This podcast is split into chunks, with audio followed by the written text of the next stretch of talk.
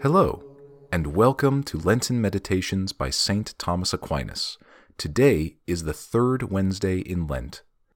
The topic today: the Passion of Christ brought about our salvation because it was an act of satisfaction.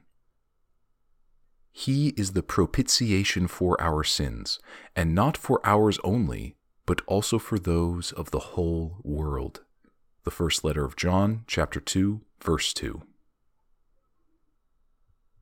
Satisfaction for offenses committed is truly made when there is offered to the person offended a thing which he loves, as much as or more than he hates the offenses committed.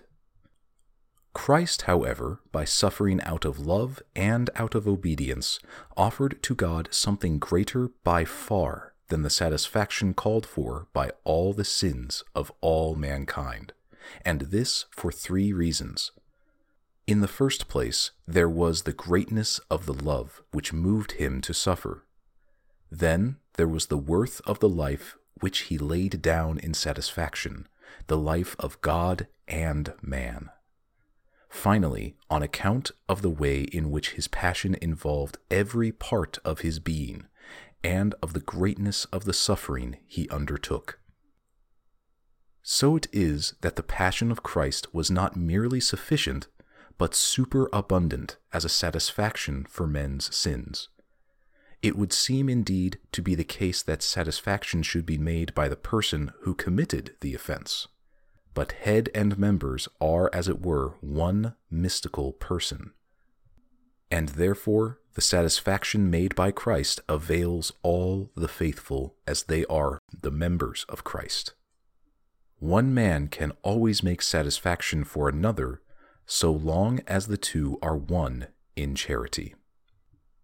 Although Christ, by his death, made sufficient satisfaction for original sin, it is not unfitting that the penal consequences of original sin should still remain even in those who are made sharers in Christ's redemption.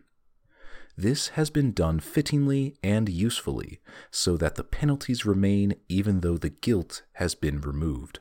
First, it has been done so that there might be conformity between the faithful and Christ, as there is conformity between members and head. Just as Christ first of all suffered many pains and came in this way to his glory, so it is only right that his faithful should also be subjected to sufferings and thence enter into immortality, themselves bearing it, as it were the livery of the passion of Christ, so as to enjoy a glory somewhat like to his. A second reason is that if men coming to Christ were straightway freed from suffering and the necessity of death, only too many would come to him attracted rather by these temporal advantages than by spiritual things. And this would be altogether contrary to the intention of Christ, who came into this world that he might convert men from a love of temporal advantages and win them to spiritual things.